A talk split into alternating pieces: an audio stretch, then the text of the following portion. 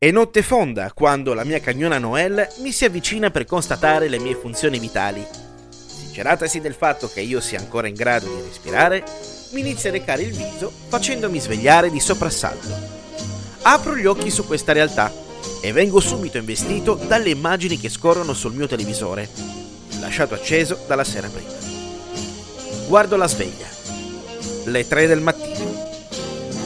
Ciò che proietta lo schermo della TV mi sbalza in un mondo in bianco e nero, dove vedo il maestro Lelio Luttazzi cantare insieme alla cantante francese Sylvie Vartan.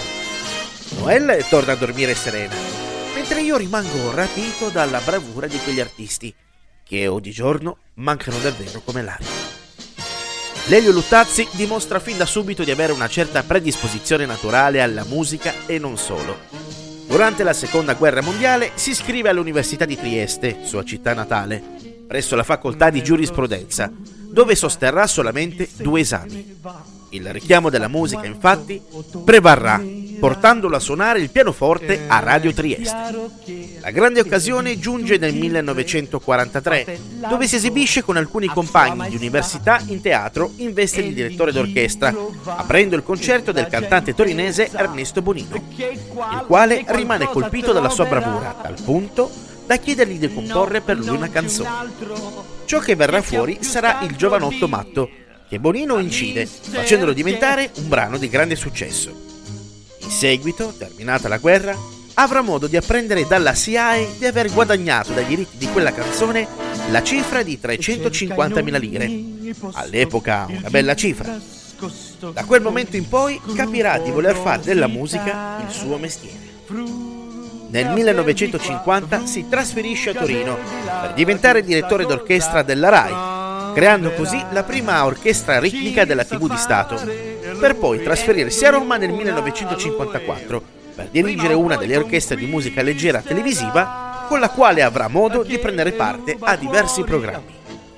Il mezzo televisivo si sta sviluppando e ben presto Luttazzi diventa uno dei volti di riferimento di quel nuovo oggetto di culto che porterà gli italiani ad entrare in una nuova dimensione dell'intrattenimento, assai diverso dalla radio. Lo stile elegante del maestro Lelio Luttazzi, unito al suo innato talento nel creare brani dal figlio jazz e swing, lo porta a collaborare con i più grandi artisti televisivi e musicali del periodo, tra i quali il quartetto Cetra, Gordy Kramer, Mina, per la quale scriverà la canzone Una zebra a Pua, Sylvie Vartan, Giuro De Palma ed artisti internazionali del calibro di Lionel Hampton, Ella Fitzgerald e Louis Armstrong, soltanto per citare i più famosi.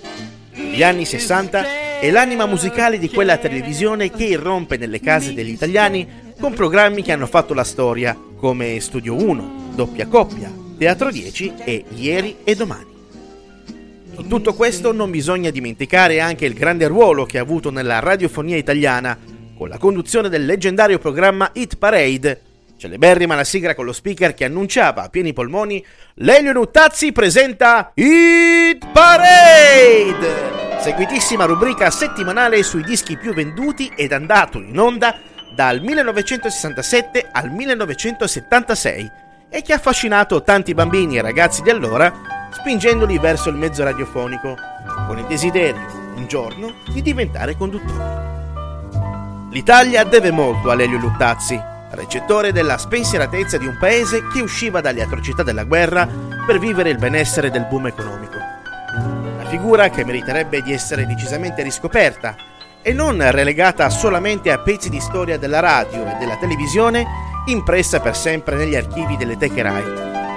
Segnato da quel destino che fa sì che nascere in Italia alcune volte, ahimè, sia un fattore limitante sotto diversi aspetti. Ma la musica di Lelio Luttazzi rimarrà per sempre a testimonianza di come sia stato indiscutibilmente il grande maestro del swing italiano.